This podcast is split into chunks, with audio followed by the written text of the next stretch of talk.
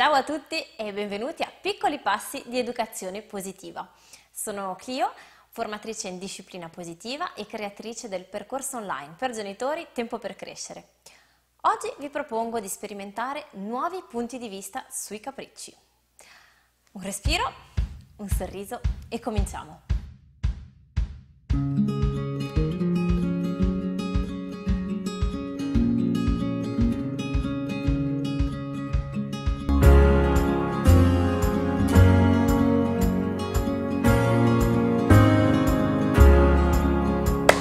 Ok genitori, vediamo un po'. Oggi vorrei parlare di quei bambini no? che noi qualificheremo magari come ribelli, quelli che sfidano, disobbediscono, non ascoltano, sembrano esigenti, danno delle risposte magari un po', insomma, sono, suonano un po' strafottenti.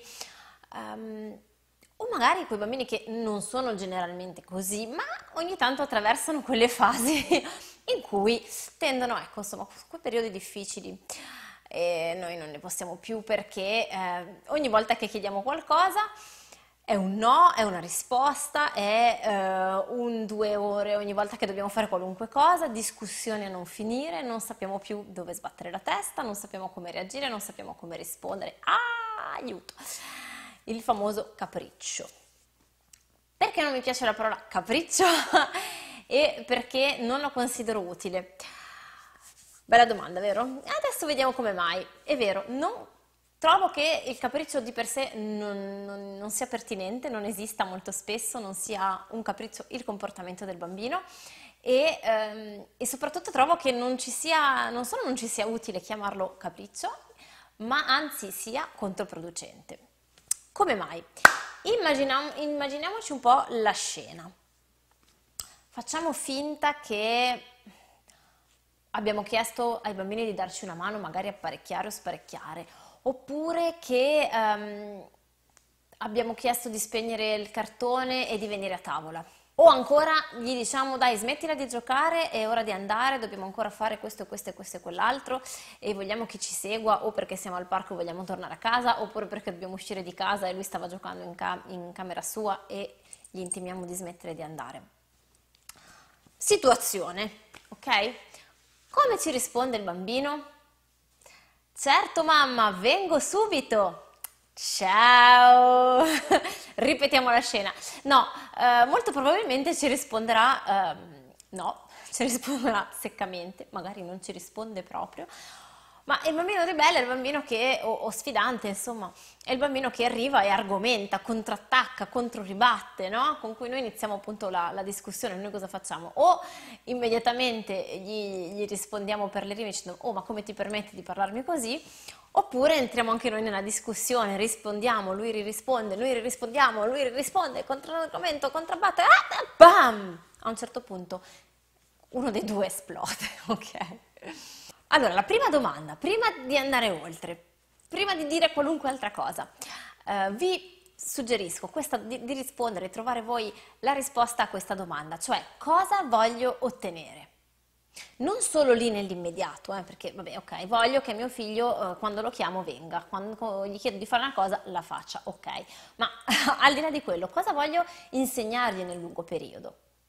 Questa è una domanda molto molto importante quando parliamo di educazione, perché vediamo bene che se il mio obiettivo educativo è di insegnare per esempio al bambino collaborazione e rispetto, le mie azioni e le mie risposte educative saranno molto diverse che non se eh, il mio obiettivo educativo è di insegnare al bambino obbedienza cieca e assoluta all'autorità.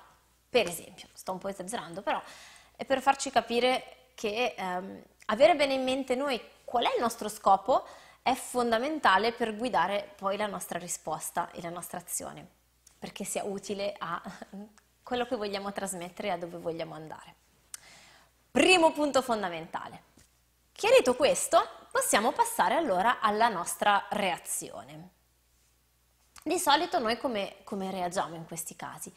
Due macro possibilità. O ci impuntiamo anche noi perché vogliamo che il bambino faccia come gli abbiamo chiesto oppure cediamo. Eh vabbè dai ancora 5 minuti, eh, si vede che mi aiuterai domani e la prossima volta e avanti così.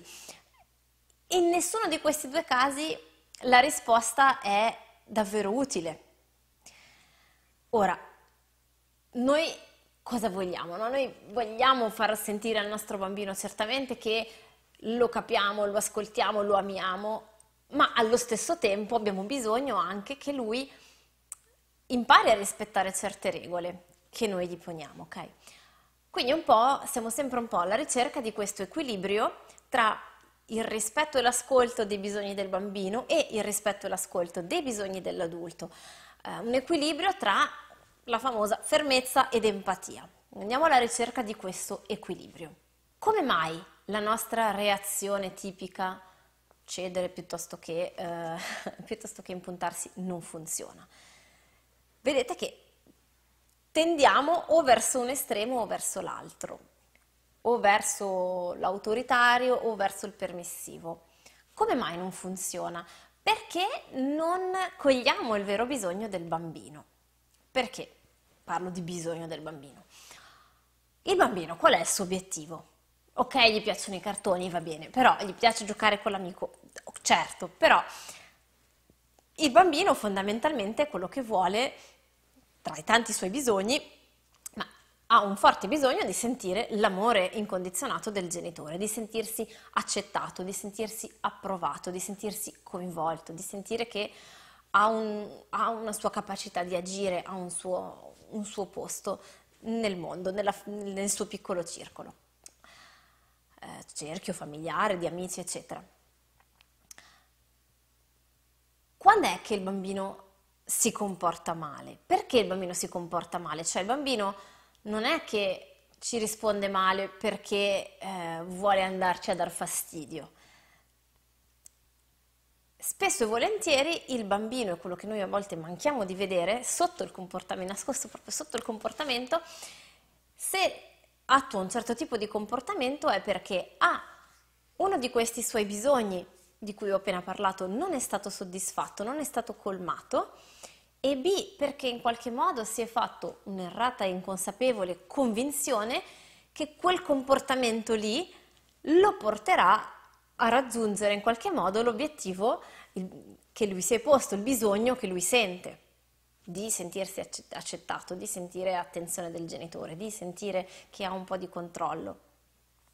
Se noi manchiamo di guardare a questo bisogno e di leggere qual è questo bisogno nascosto, e qualunque nostra reazione non funzionerà e tenderà, il bambino tenderà a riprodurre la sfida, tenderà a riprodurre il comportamento che, che noi stiamo cercando di correggere, di evitare.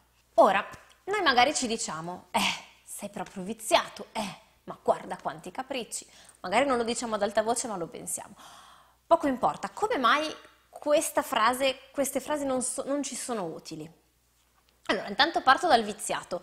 Um, premessa, se il bambino è molto piccolo non c'è vizio che tenga, nel senso che proprio il cervello del bambino quando è piccolo ancora non è sviluppato abbastanza da consentire, eh, da consentire questi meccanismi no? che noi poi chiamiamo è viziato ed è un vizio e lo fa perché è viziato.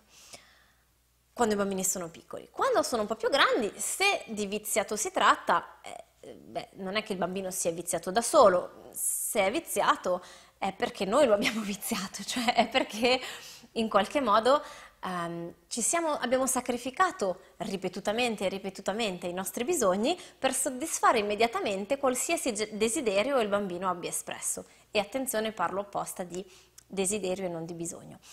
Comunque vediamo le cose. Um, è inutile dare al bambino una colpa che non ha, insomma, se se è viziato davvero, ecco, diciamo, non è colpa sua inizialmente. Molto bene, detto questo, fatta, fatta, questa parentesi, come reagiamo, cosa, cosa, sentiamo noi internamente, e vi, fa, vi faccio la domanda, quando ci diciamo quel bambino è viziato, questo bambino sta facendo i capricci, cosa sentiamo dentro?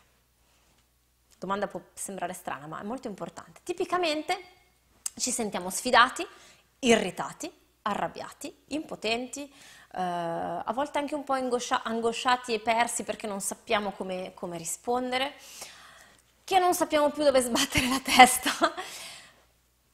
completate voi la lista se non ho, eh, se non ho nominato la, il sentimento, l'emozione che vi pervade quando vi dite sta facendo i capricci. Ora, mettiamo anche che è sera, che siamo stanchi, che abbiamo noi la nostra dose di bagaglio della giornata sulle spalle, che magari il bambino ha, fa- ha pianto per delle ore per del- perché non voleva vestirsi, perché non voleva fare lavarsi i denti, perché non voleva fare quello che abbiamo accumulato, no? Se in più ci mettiamo a pensare sta facendo i capricci e quindi ci sentiamo impotenti e sfidati, sotto, sotto attacco, eccetera, eccetera. E beh, il nostro cervello in pratica è messo sotto stress. Uno, vede il bambino fare questo comportamento, pensiamo, fa i capricci, ci sentiamo sfidati, bam, analisi diretta, partiamo in una reazione automatica allo stress. La reazione automatica allo stress, che è tipicamente o attacco o immobilizzazione o fuga, ma che in ogni caso che cos'è? È una reazione automatica fisiologica per la quale si disattiva temporaneamente parte, la nostra parte razionale del cervello, la corteccia prefrontale, e rimane attiva e preponderante e subito in azione la nostra parte, diciamo così, primitiva, se, se la vogliamo chiamare così, di reazione automatica. In ogni caso, non abbiamo in quel momento tutte le nostre competenze intellettuali per rispondere e reagire in modo consapevole e soprattutto per andare a capire qual è questo bisogno del bambino. Quindi ci, ci diamo proprio un po' la zappa sui piedi. Per questo parlo, dico che la frase non ci è utile, anzi ci è controproducente, perché noi per poter rispondere al comportamento del bambino che ci sta causando questo problema. Il bambino ci sfida, ci risponde, non vuole fare quello che gli diciamo. Punto primo, che cosa che voglio insegnargli e che cosa che voglio ottenere. Devo prima di tutto essere chiaro sul mio obiettivo. Una volta che sono chiara sul mio obiettivo, per poterlo raggiungere devo attuare, se vogliamo, anche una vera e propria strategia, devo sapere come mai il bambino si comporta così, qual è il bisogno che non ho saputo cogliere, perché solo colmando questo bisogno evito che il giorno dopo sia da capo, che la volta dopo sia da capo e che peggiora sempre di più e che i litigi, le frasi e le rispostacce diventino eh, sempre, sempre peggio. Da dove partire e quali essere, quale può essere questo bisogno del bambino? ne ho parlato un pochino prima, ma tra i bisogni principali in queste casi, in queste, in queste, in queste situazioni può essere eh, il bisogno di attenzione da parte nostra oppure un bisogno di autonomia. Anche i bambini vogliono sentire eh, di essere un minimo in controllo loro, su, sulle loro giornate, sulla loro vita. Eh, può essere il bisogno di sentirsi capaci, incapacità o riconosciuti incapacità di fare, di, di, fare, di essere loro un minimo in controllo. Eh, quindi, come fare? Quale primo passo possiamo compiere? Prima di tutto osservare. Proviamo a fare un passo indietro e a chiederci, non è che magari in qualche momento della mia giornata o della nostra relazione io in realtà invito un pochino il bambino perché non, non, ho saputo colmare uno di questi bisogni e con il mio modo di fare magari sono sempre io a fare al suo posto o sono sempre io a dargli degli ordini o Cosa potrei aver detto in precedenza, aver fatto che inviti il bambino a comportarsi in questo modo?